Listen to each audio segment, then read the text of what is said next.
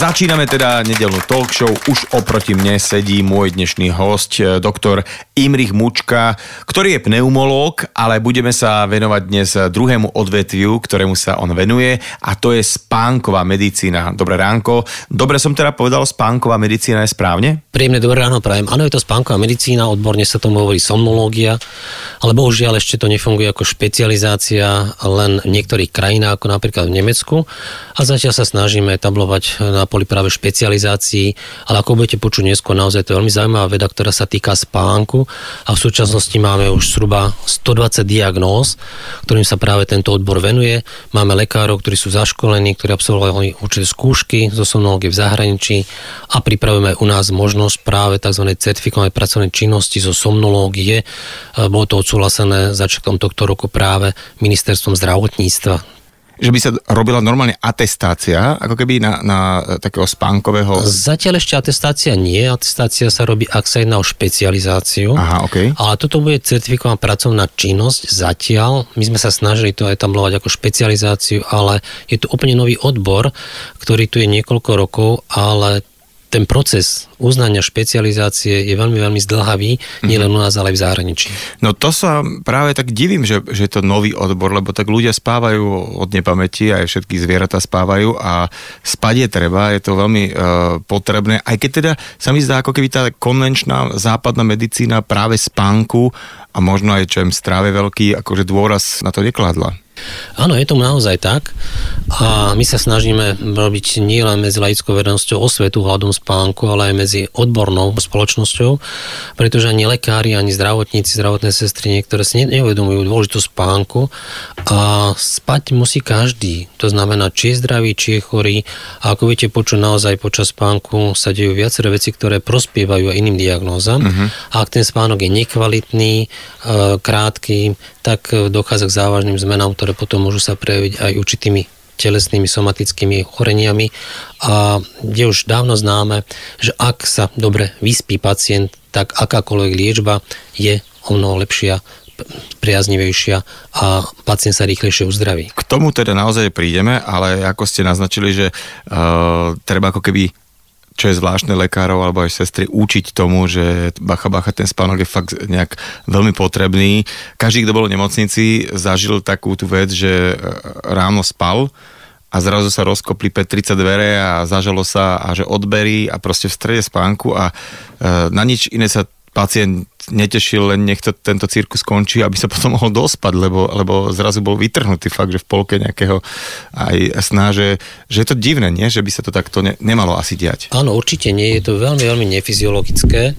Práve čo ste pred chvíľočkou spomínali, tá situácia v nemocnici, keď ráno o 5, niekedy aj pred 5 hodinou je pacient zobudený kvôli odberom, rozsvieti sa svetlo, je tam veľký hluk a práve tá raná fáza spánku, ako viete, neskôr počujú, veľmi dôležitá na to, aby došlo k regenerácii najmä psychických, ale častočne aj fyzických síl. A nedieje sa to len na oddeleniach, ktoré sú pre dospelých, ale sme svedkami napríklad aj na novorodenských oddeleniach, na intenzívkach, intenzívnej starostlivosti, kde je veľmi veľká intenzita svetla a samozrejme svetlo je nepriateľ spánku, pretože je to stimul, ktorý naruší spánok.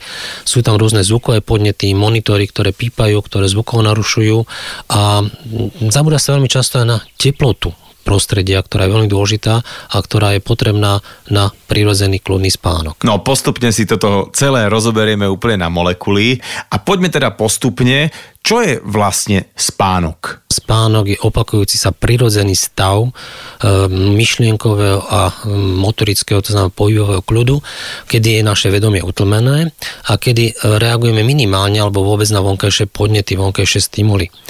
Je to proces, ktorý je životne dôležitý, nie je ničím nahraditeľný, je to veľmi aktívny proces a má určité svoje špecifika. Všetci vieme, čo je normálna hladina krvného tlaku napríklad, čo je normálna hladina cukru v krvi, alebo iné parametre, ale málo kto z nás vie, čo je vlastne normálny zdravý spánok. Ten spánok má svoje presne stanovené e, cykly, štádia a tieto zatiaľ žiaľ vieme stanoviť priamo len v spánkových laboratóriách, ale sú už zariadenia napríklad v smartfónoch, ktoré nepriamo dokážu detekovať, o aké cykly, o aké štádium sa jedná.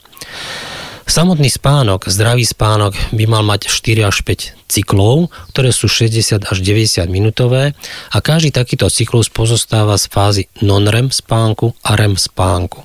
Non-REM spánok má 3 štádia. REM, teda to je tá skratka REM, ako je tá Áno, kapela bola. presne tak, Repeat to nazv- Eyes Movement, si to pamätám. Rapid, rapid, Aha, čo znamená rýchle pohyby očí. Aha. A nie rýchle pohyby očí, non-REM štádium, ktoré má tri štádia. Je to mm, zaspávanie, potom ľahký spánok a hlboký spánok.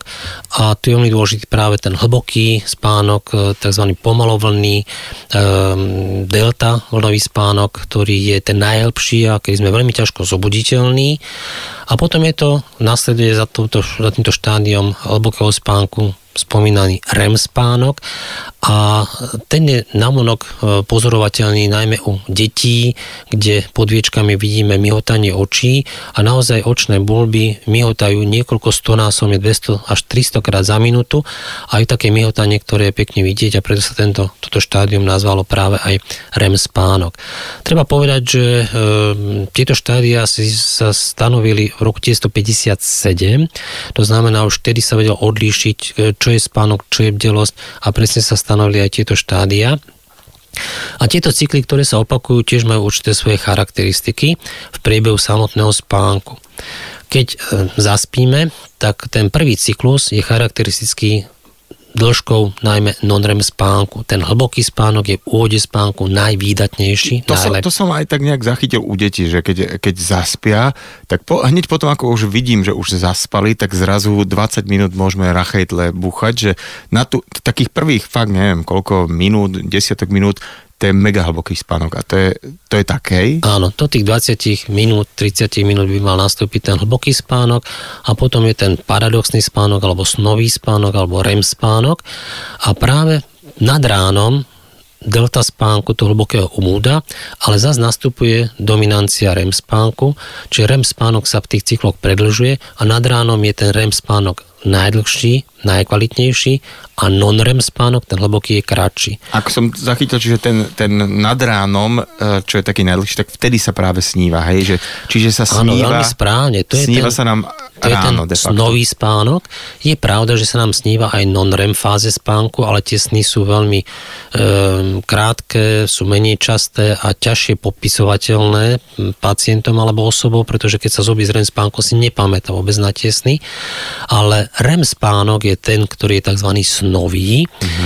a ten snový spánok je veľmi, veľmi e, potrebný a ten zaznamenal najväčší markantný vývoj v rámci aj vývoja ľudstva, pretože je veľmi dôležitý z viacerých hľadísk. Tak už sme tak naťukli to snívanie a sny.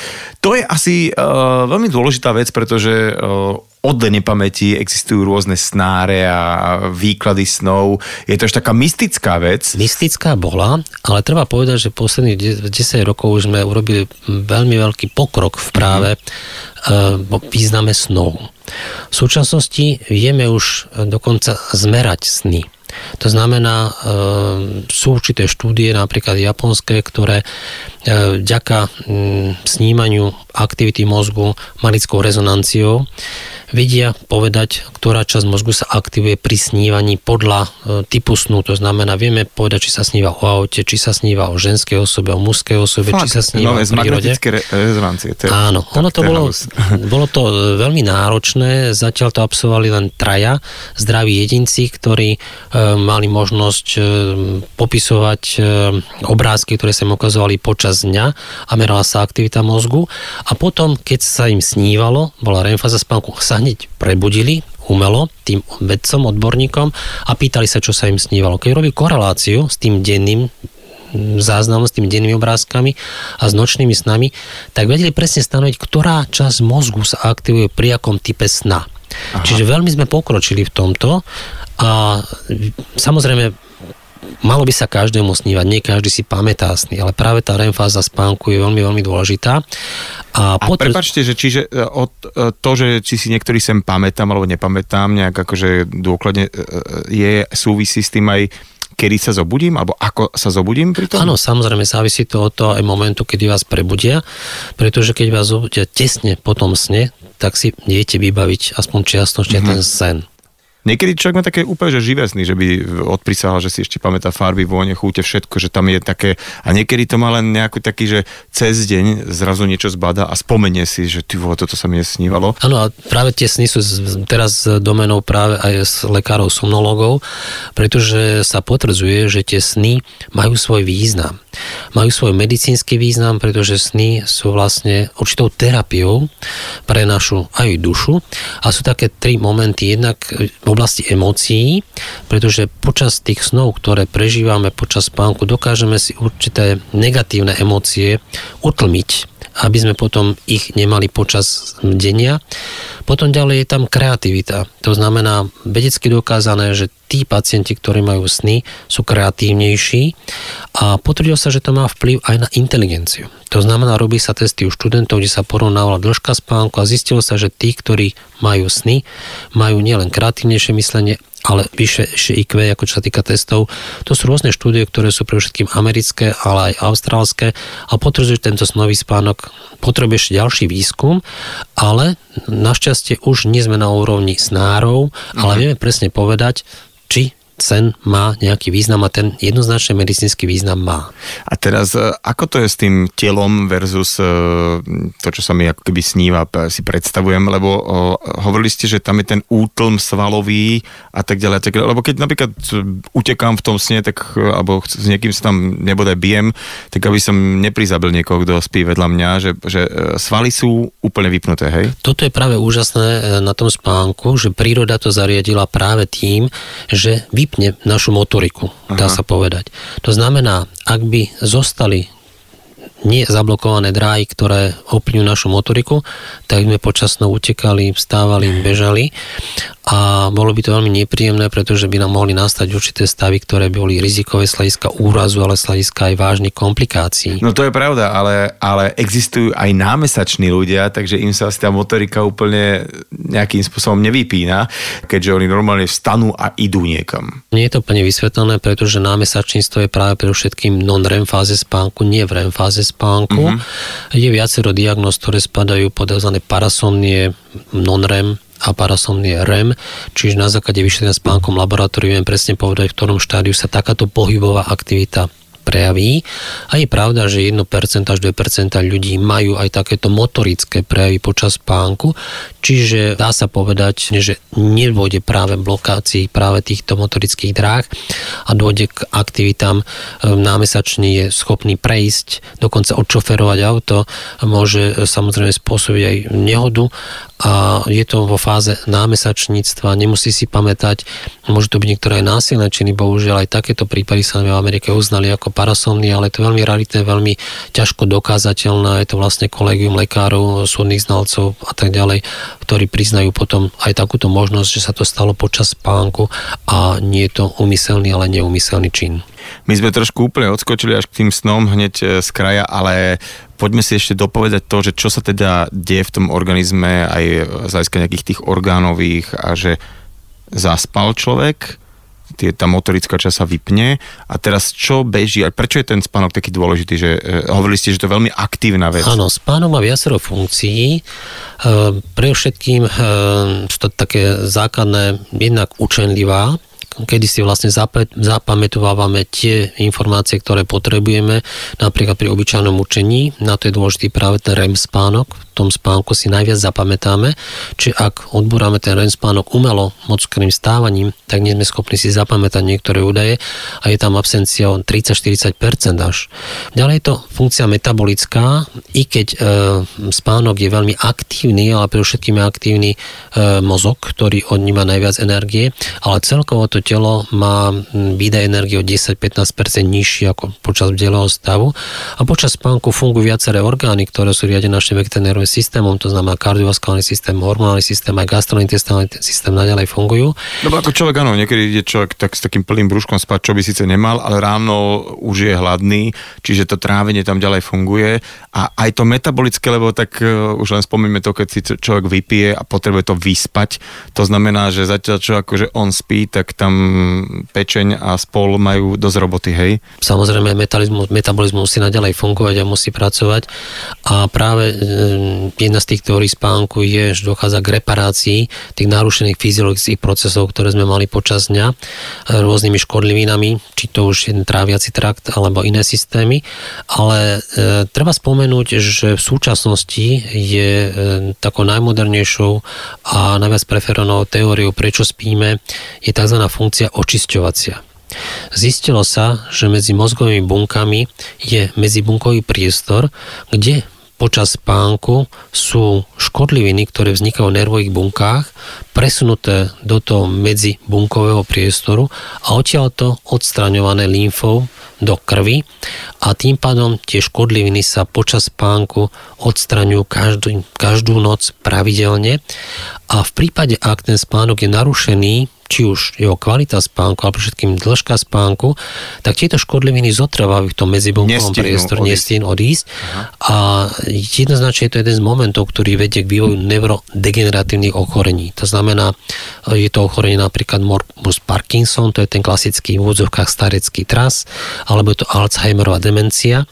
A viacero takýchto neurodegeneratívnych ochorení práve je spôsobené tým, že tie škodliviny, jedno z nich je napríklad amyloid, sa ukladá práve v tomto priestore a poškodzuje potom tú nervovú bunku, pretože nie, nie je očistená. No, že, že tie toxické veci stále ostávajú v tej bunke. A tým pádom sa poškodia tie bunky a oni zaniknú, poškodia sa, ovplyvnia potom naše mm. mentálne mm. myslenie, to znamená jednak aj psychický stav, začneme zabúdať, až natoľko, že zabudáme základné informácie, nevieme si uložiť a nevieme si zapamätať, alebo naruší našu motoriku a to sa prejaví tým trasom. Čiže veľmi jednoducho môžeme povedať, že nedostatok spánku môže u niektorých ľudí mať až fatálne následky. No a teda ako dlho by sme mali spávať? Aký teda je taký ten dobrý e, spánok z hľadiska tej dĺžky? Bežne e, by sme mali spať v dospelom veku okolo 7-8 hodín a dokonca matematicky je stanovené, že 8 hodín aj 15 minút, taký priemer, ktorý by mal dospelý človek od 30 do 50 roku života spať, to znamená 8 až 4 hodiny. Keď sa tak zamyslím, je to naozaj dosť dlhá doba Dosť, a väčšina no. z nás Tento luxus si nemá. A individuálna je doba zaspávania a vstávania, ktorá je tiež geneticky daná. Čo sa týka aj tých krátkospáčov, alebo povedzme dlhospáčov na 9-10 hodín, aj takých máme, to je genetika, ktorá je daná od rodičov, buď jedného, alebo od dvoch, ale geneticky máme stanovené aj to zaspávanie.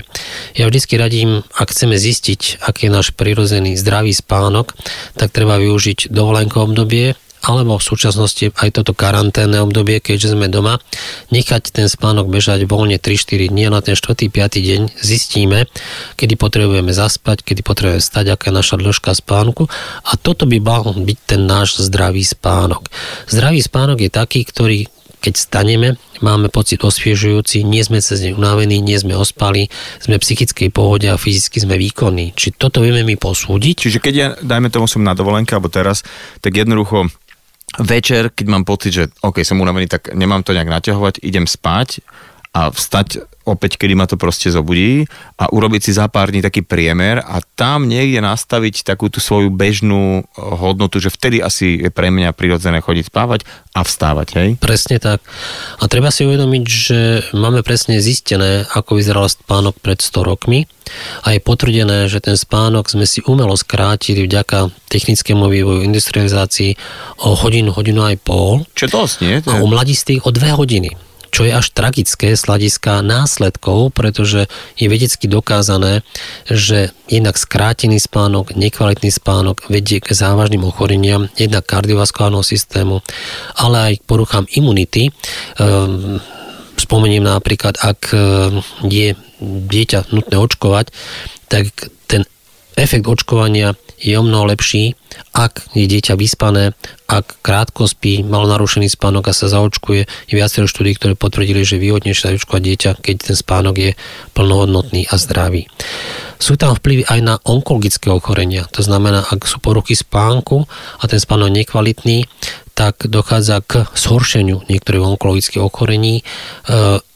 Ďalej sú to rôzne psychické následky, o ktorých vieme, ak staneme už len nedostatočne vyspaní, sme podráždení. Už, už stačí jeden deň, už je človek uh, taký divný. A vedecky dokázané aj, e, čo sa týka rôznych úrazov alebo chorôb, ak máme zdravý spánok, tak tá liečba prebieha kvalitnejšie. A je taká um, už dávno publikovaná štúdia anglických chirurgov, ktorí počas druhej svetovej vojny mali dve skupiny pacientov.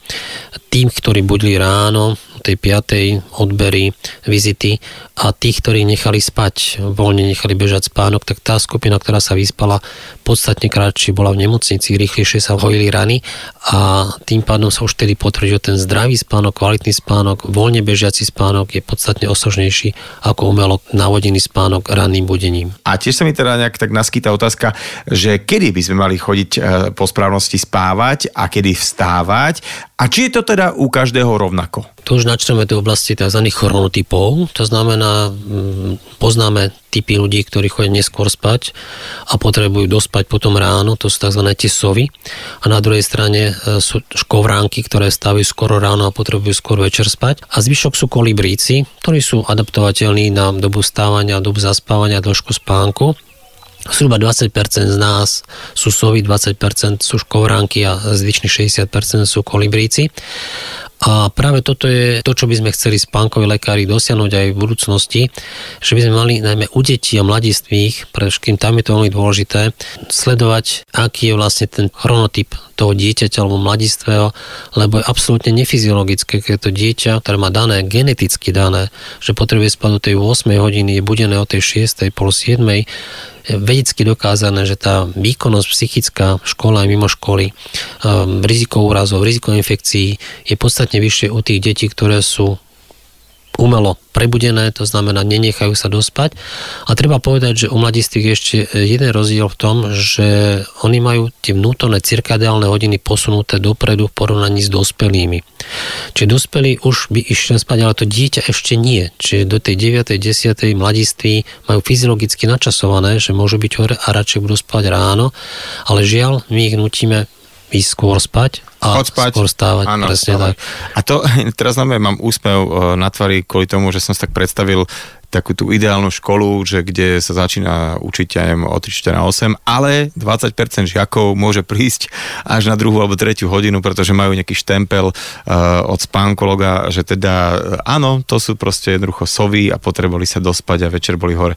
To je bolo super, to je bolo super, lebo ja si myslím, a teraz mi trošku odľahlo, lebo zápasím s tým a tak sa nutím, že kurník nie je asi v poriadku, že chodím tak neskoro spať, ale potom to dospím. Čiže ak, ak, to, ak ten, tá dĺžka je OK, toho spánku. A... Toto je práve zaujímavý moment. Eh, aj moja predstava bola taká, že lekári budú mať takú vážnosť, eh, čo sa týka spánkovej medicíny, že dokážu eh, napísať pacientovi alebo mladistému, že je chronotyp, ktorý vyžaduje, e, aby začalo vyučenie neskôr. Dá sa to určite zosúľadiť. V zahraničí, napríklad v Anglicku, deti chodia do školy na 9, oni chodia na 8, takisto aj v Spojených štátoch. Už školy sú vedené práve tým, že tam je spánko medicína e, o niečo dopredu a už akceptujú e, týchto spánkových lekárov. A poďme sa vrhnúť na túto kvalitu spánku, že dá sa to vôbec nejak merať, lebo, lebo ano, niekto kvalita... tak, prepačte, že niekto si tak povie, že dneska som sa tak dobre vyspal, a, ale e, nemá na to nejaký parameter, iba to, že proste ráno naozaj vstane, má ako keby aj trošku lepšiu náladu. Väčšinou hovorí, že spal som jak zabitý, že proste nič ma nebudilo. Čiže toto celé nejak súvisí s kvalitou spánku a dá sa to nejak teda Áno, to je to subjektívne hodnotenie, ktoré je veľmi pre nás dôležité, pretože napríklad aj do kategórie nespavosti nie je to len porucha zaspávania, časté budenie, rané skore vstávanie, ale už len pocit neosviežujúceho spánku zaraďujeme pod nespavosť. Uh-huh. Čiže z tohto je vidieť, že ten subjektívny moment je veľmi dôležitý a my objektívne vieme tiež zmerať ten spánok. Je pravda, že v súčasnosti vďaka technike, a my sa tej technike aj tešíme, pretože je to určitá nápomocná e, vec pre nás, pre lekárov, pretože časť e, mobilných telefónov, smartfónov má zabudované aplikácie, ktoré nepriamo už vedia povedať e, údaj o chrápaní, vedia povedať údaj o non-REM spánku, REM spánku a keď doporučíme určité liečebné postupy a pacient si monitoruje doma nepriamo spánok a ví, že sa mu zvyšila kvalita spánku, dĺžka spánku, tak sme vďační týmto technikám. Ovšem treba povedať, že presne zmerať non-REM spánok, REM spánok a celkový spánok je možné len v spánkových laboratóriách. Máme 13 spánkových laboratórií na celom Slovensku e, s tým, že domena e, je pre všetkým zatiaľ pneumologov, ale je to multidisciplinárny obor. Aj na tom chceme zostať, aby to bolo multidisciplinárne, aby sa tomu venovalo viac lekárov pretože je to oblasť, e, ktorá má viaceré následky, to znamená aj kardiológ, aj pediatri, otorinolaryngológ, aj psychiatri, aj internisti, čiže tá spolupráca, kooperácia s týmito lekármi je oslužná veľmi dobrá. Spánok vieme zmerať tak, že pacient príde do spánkového laboratória a potrebujeme nevyhnutne k tomu viacero parametrov, predovšetkým elektrofyziologických. Sú to elektrody, ktoré sa lepia na povrch tela, predovšetkým na povrch hlavy, v oblasti očí, v oblasti brady a tým máme informáciu o elektrofyziológii mozgu, tzv. elektroencefalogram, svalasta brady elektromyogram, oči elektrookulogram a tieto tri parametre potrebujeme na to, aby sme zistili, akú fázu spánku sa jedná. Nepoviem do podrobností, ale lekár presne vie vyhodnotiť, či sa jedná o non-REM alebo REM. Tak ak tomu dobre rozumiem, ja prídem do spánkového laboratória, normálne si nesiem pížamku, papučky, plišáka a idem si pospínkať, hej, že a jeden alebo viackrát asi, aby to bolo nejak tak... E, Je to individuálne, to znamená závisí od toho, mm, o akú diagnózu a aké vyšetrenie sa jedná. E, my sa snažíme pacientov prijať na dve noci, pretože predsa okrem tých snímačov, ktoré máme na povrchu hlavy, je tam snímač, ktorým meriame dýchanie nosom ústami, je tam mikrofón, ktorým snímame chrápanie, je tam snímač na prste, ktorým snímame okysličenie krvi e, kyslíkom, e, pulzovú frekvenciu, máme elektrody na snímanie činnosť srdiečka, elektrody niekedy sú v oblasti nôh, snímame vlastno nôh, pretože sú také diagnózy, ktoré sú tiež detekovateľné podobe syndromu nekludných dvoch len spánkom laboratóriu, ak pre, presne chceme stanoviť.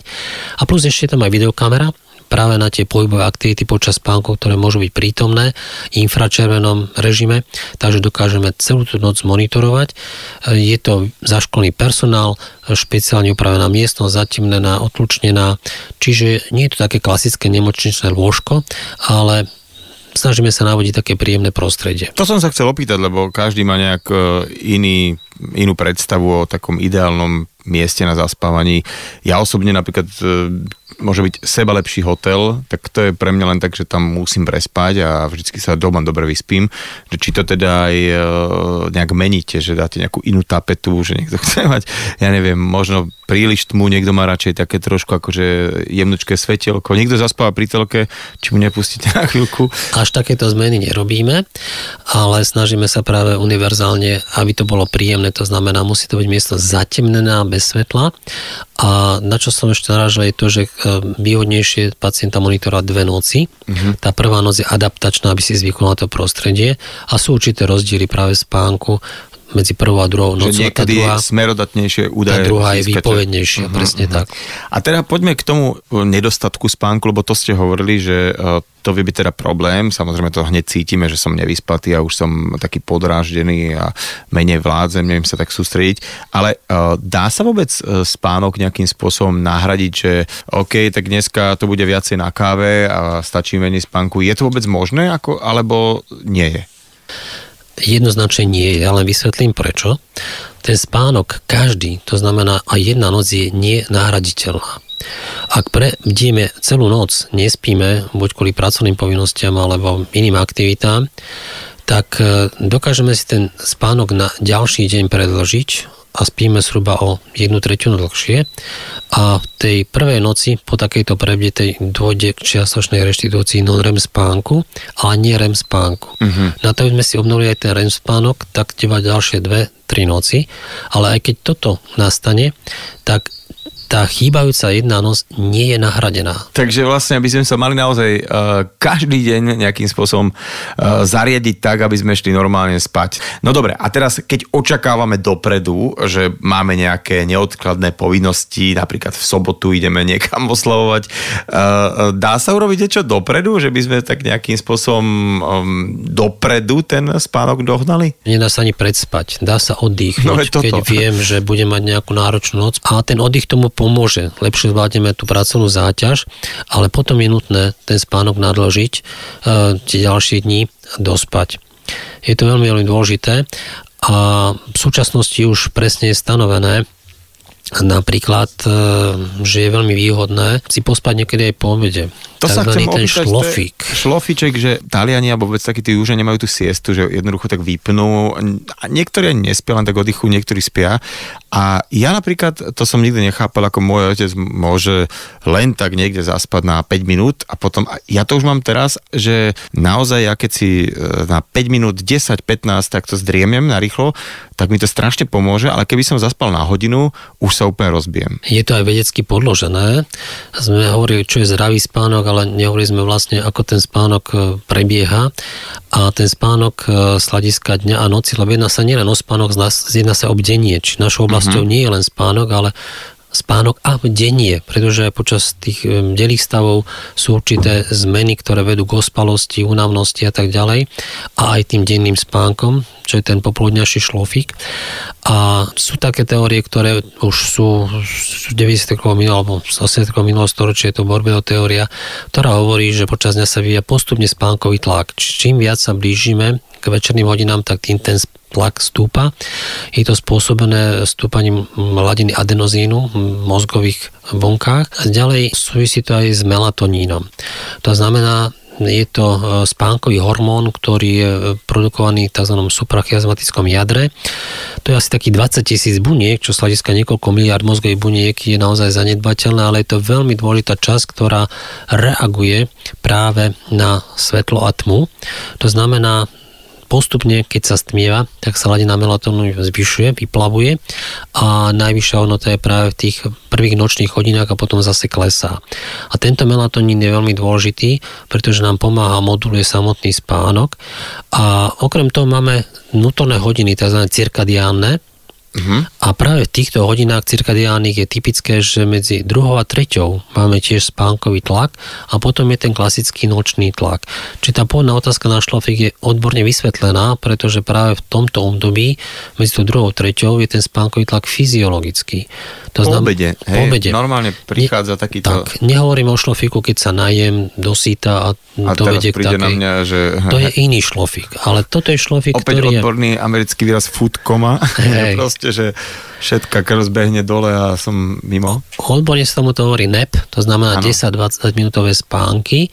A tie sú veľmi výhodné, pretože počas tohto krátkeho obdobia dojde k výraznej reštitúcii a veľmi sa zlepšujú intelektuálne schopnosti, kreatívne schopnosti po takomto krátkom spánku a vedecky sú dokázané niektoré profesie, kde sa to využíva, napríklad u pilotov, kde sa zistilo, že ak sú to transkontinentálne lesy, lety, tak v takom prípade dochádza k ospalosti, najmä na konci toho letu, v čase pristávania a preto hľadala sa taká optimálna e, indikácia, kedy tým pilotom môžu spať.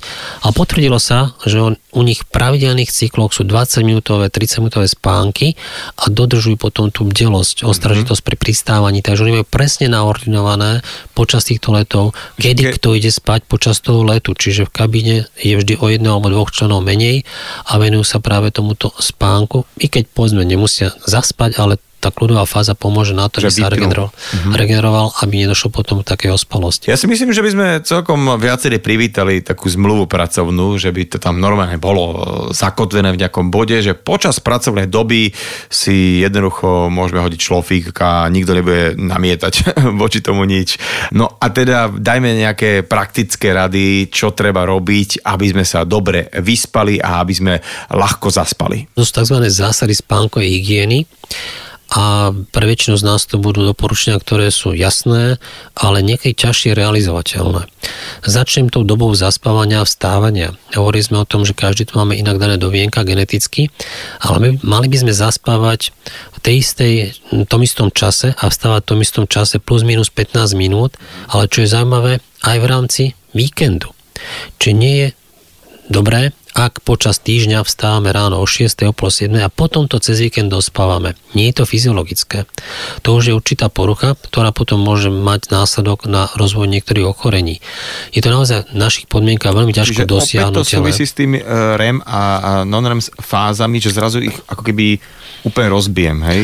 Áno, jednak e, keď staneme ráno a nedotiahneme ten 4. alebo 5. cyklus a nemáme ten najkvalitnejší REM spánok, to je to obdobie, kde si reštitujeme pamäť, kde si zapamätáme citové vnemy, ukladáme aj pozitívne, blokujeme tie negatívne, tak staneme podráždení a trvá hodinu, kým sa dokážeme pripraviť na psychickú prácu a to je tá nevýhoda toho raného vstávania, ale keď to potom sobotu nedelu chceme dohonať, tak sa to nepodarí.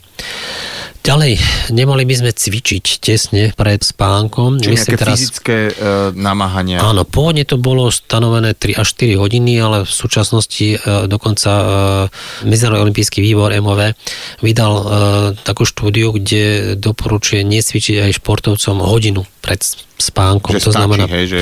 Áno, či taká hodina, hodina aj pol bez nejakého intenzívneho cvičenia. Všeobecne ovšem ľahké cvičenie je vítané, pretože mm, spánok a mm, jednak zdravá výživa, ale zdravý pohyb, to sú vlastne tri biliere, na ktorých je stávané zdravie toho času. Takže e, ľahké, ľahké cvičenie áno, ale nie nejaké veľmi intenzívne, alebo tak maximálne hodinu pred spaním. Jakým sme mali psíka, tak mne strašne ako keby pomohlo e, po nejakej telke, po že ešte taká nočná prechádzka s ním, že ešte teda vyvenčiť e, psa a keď som sa vrátil, a tak sa mi zrazu tak lepšie spalo, že ešte taký trošku čerstvý vzduch, ale taký ľahký pohyb. Že nie... Áno, to je vítané, to je tá práve ľahká aktivita, nie nejaká veľká fyzická záťaž. E, naražam teraz na fitness centra, ktoré sú otvorené do 10. do 11.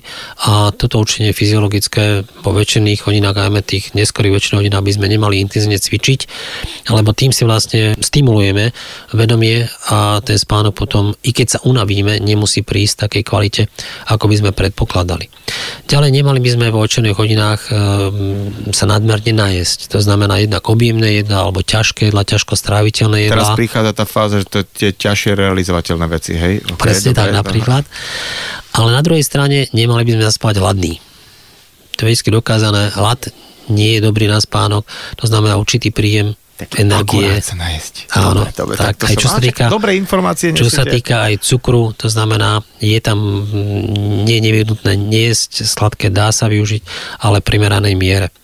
Nemali by sme e, používať látky, ktoré sú stimulujúce. To znamená klasicky e, káva, čaj, ale v súčasnosti, najmä u mladistvých, je to veľká neresť, používajú rôzne Uh, energy drinky. Energy drinky, ktoré Uj, sú no, veľmi, veľmi nebezpečné pre spánok a navozujú veľmi vážnu poruchu spánku, pretože má to aj svoje dopady práve na non-REM a REM spánok. Ten spánok je veľmi fragmentovaný. Takisto alkohol, ten šláftrunk, je e, považovaný za prirodzený, dať si deci, 2 deci vína, ale i alkohol v takomto malom množstve tesne pred spánkom má nepriaznivý pocit, pretože navodí, spá, navodí sa spánok, ktorý je nekvalitný, ktorý je fragmentovaný, to znamená, nie tie spánkové cykly a znižuje sa REM fáza spánku a ak sa jedná o chrápača, alebo nebodaj chrápača, ktorý má prestávky v dýchaní a alkohol má mio relaxačný účinok, takže tie zástavy dýchu počas spánku sú výraznejšie, závažnejšie. Čiže nie je to len také empirické odpozorovanie, že čím si človek viacej vypije, tak ty potom viacej chrápe, ale je to normálne aj takto lekársky a vedecky podložené, to sa mi páči. No a naťukli sme nejaké zásady, ktoré je dobre dodržiavať, aby sme sa kvalitne vyspali, takže spomínali sme, že pred spánkom nemáme cvičiť, teda nejakým spôsobom veľmi silne. Je, že je dobrá taká nejaká možno prechádzka alebo nejaká ľahká aktivita. Nemali by sme ísť spať úplne hladný, to sa mi celkom páči. No a čo ešte také? Čo je dôležité, je svetlo. V súčasnosti svetlo je nepriateľ spánku ale myslím teraz aj na mm, rôzne výdobytky techniky, to znamená mobil, laptopy, počítače, pretože tam je modré podsvietenie a modré svetlo je veľmi, veľmi nevyhujúce pre spánok, pretože okrem tyčniek a čapíkov, ktoré máme v sietnici, máme ďalšie receptory, ktoré reagujú na modré svetlo. Uh-huh. A modré svetlo je stimulujúce. Obloha je modrá. Je to ešte z čias dávnych, keď živočichy žili v mori, to bol more, bol modré a to stimulovalo k deniu. A práve tu je to nebezpečie a snažíme sa dosiahnuť práve u firiem, aby používali filtre, ktoré tlmia toto modré svetlo, alebo doporučujeme samozrejme nepracovať tesne pred spaním, nepoužívať mobil, laptopy, pretože mladí ľudia to zneužívajú, ale často aj pracujeme ešte predtým, alebo dokonca posteli pracujeme s počítačom a to je veľká nevýhoda, ale potom využiť klasické žlté okuliare, ktoré už niektorí nosia, so žltým filtrom. také aplikácie, že vám stiahuje vlastne áno, úplne modrú Áno, to je práve, tak by to malo byť už naprogramované v tých nových zariadeniach, tak sa snažia spánkoví lekári dosiahnuť, aby došlo postupne útlmu tohto modrého svetla, ale fyziologicky. Uh-huh. A ono je to doporučené napríklad aj pri e, transkontinentálnych letoch, aby sa odboral jetlag syndrom. Jedna z tých možností je práve, že sa postupne svetlo stlmí a takisto dochádza zákazu používania tých laptopov počas letu nielen z toho dôvodu, aby rušil ostatných ale aby neboli stimulujúce. Ďalej, mala by byť tá miestnosť dostatočne vyvetraná a na to sa veľmi zabúda a je vedecky dokázané, že teplota miestnosti mala byť 18,3 stupňa pretože počas... Že chlad, ale byť dobre prikrytý, ale akože dýchať ten vzduch asi... Jednak to, ale jednak môžete si všimli najmä u detí, alebo všeobecne u ľudí, že niekto vystrčí jednu nohu, dve nohy a to práve stačí na ten stimul, že je chladnejšie a počas spánku dochádza fyziologicky poklesu telesnej teploty.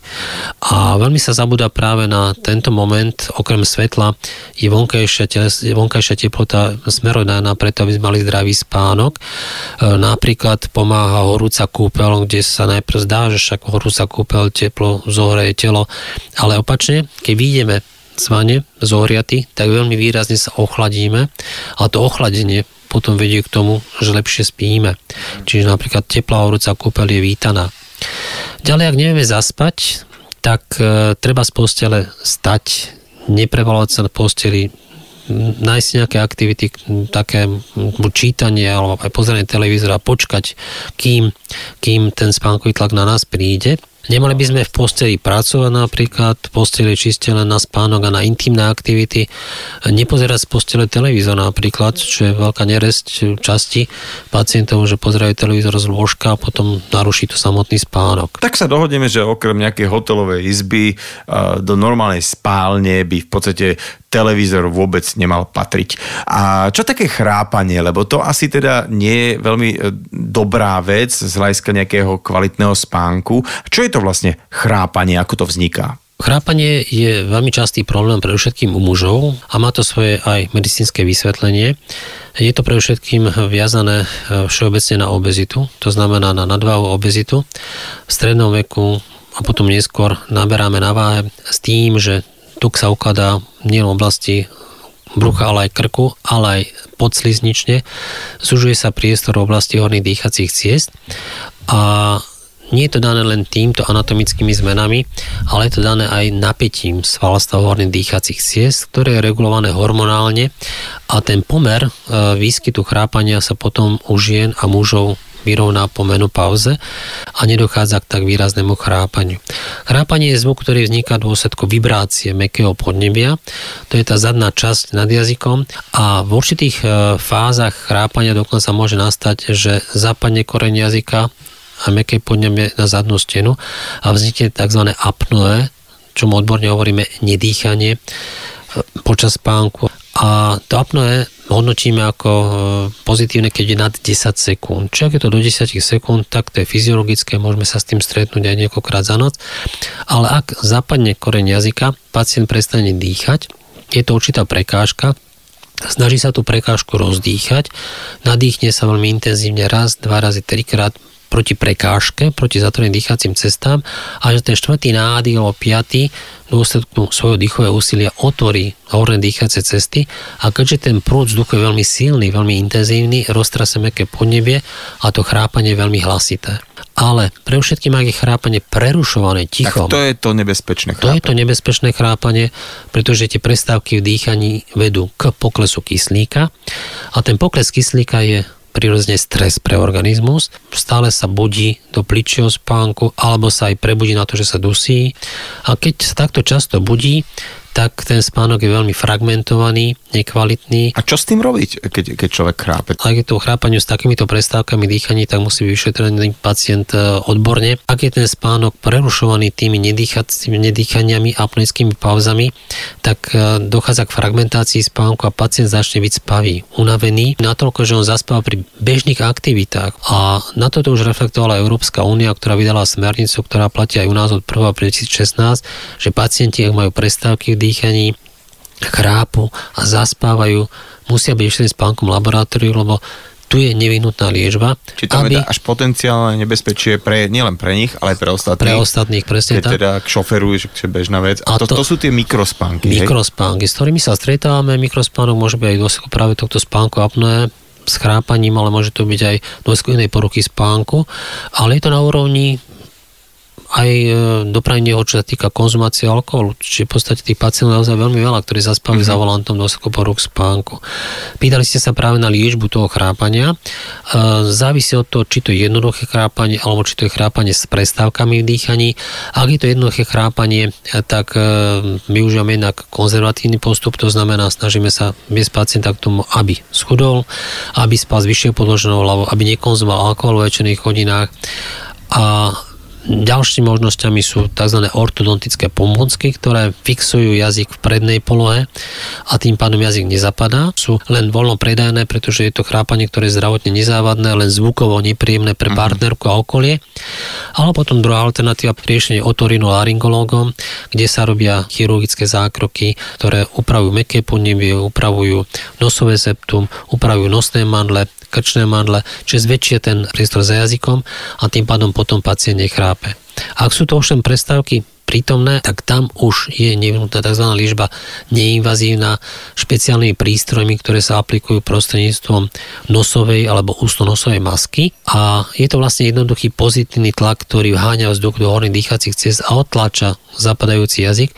Pacient voľne dýcha, nechrápe, po niekoľkých rokoch sa konečne vyspí kvalitne, začne sa mu snívať, dokonca kratšie spí a pri takýchto prestávkach dýchaní sú už aj časté kardiovaskulárne následky, metabolické následky, to znamená vysoký tlak, cukrovka, niektoré onkologické ochorenia a týmto prístrojom my dokážeme nielen zvrátiť to základné ochorenie, ale aj tie následky. Čiže ten efekt liečby je veľmi dobrý pre pacienta aj z medicínskeho pohľadu. Takže chrápania sa dá zbaviť aj bez nejakých väčších chirurgických zásahov. Akurát si asi treba na tú masku nejakým spôsobom zvyknúť. Ale teraz, keď som počul všetky tie zlé veci, čo z toho chrápania môžu vyplynúť, tak asi uh, to stojí za to.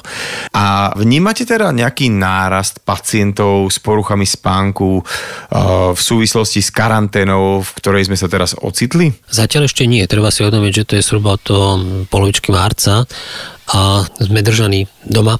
To znamená zatiaľ e, nie je ten náraz patrný, ale určite ten náraz bude, pretože je to jednak psychická záťaž, e, nie len kvôli tomu, že sme v tom domácom prostredí, ale má to určité aj socioekonomické dôsledky, práve táto situácia s koronavírusom a ten dopad na spánok určite bude patrný. Je riziko, že pacienti sa budú doma prejedať, obezita narastie, nadváha narastie a to sa potom prejaví práve progresiou aj toho chrápania alebo aj s tým prestávkami v dýchaní.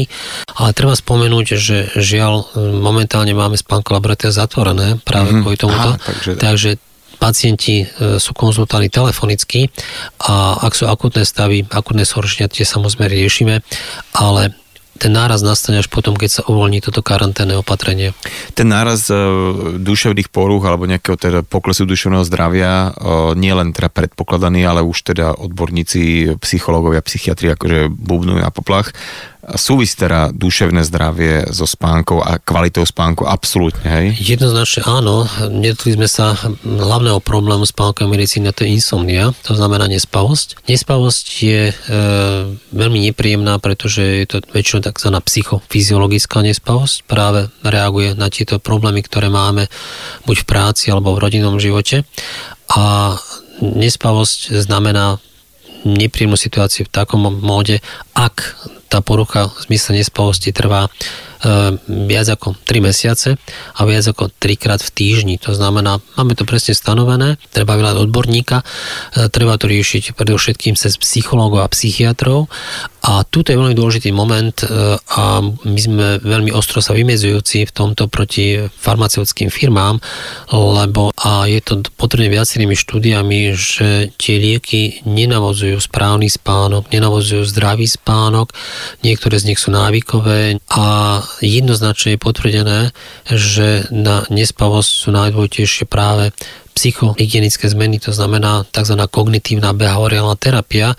Je to metóda, ktorej sa venujú psychológovia a psychiatri, ale pre pacienta je trošku časovo náročnejšie, pretože je to viacero sedení, kde sa rozoberie ten problém, ktorý spôsobuje nespavosť a je tam potom ďalej možnosť napríklad autogénneho tréningu, navodenia spánku a pre pacienta samozrejme jednoduchšie dá si jednu tabletku a on zaspí a ten pacient preto veľmi často zvolí práve tú prvú metódu, to znamená medicamentóznu a na poli práve farmaceutických firiem je teraz e, veľmi veľký biznis, e, v Amerike to vychádza okolo 3 e, biliónov dolárov, ročne sa minie práve na hypnotika. No inak, vy ste sa asi museli úplne chytať za hlavu, keď ste počuli, že svetová ikona Michael Jackson zomrel, keď mu jeho lekár vlastne vpíchoval propofol, čo je ako už ako čím sa uspáva pri operáciách, aby teda sa trošku dospinkal. Takže toto je ako... To, to je jeden z názorných príkladov, kde sa postupne zvyšovala dávka tých liekov, ktoré navozujú spánok a hľadali sa už také tie vozokách vyššie formy mm-hmm. uspávania, zaspávania,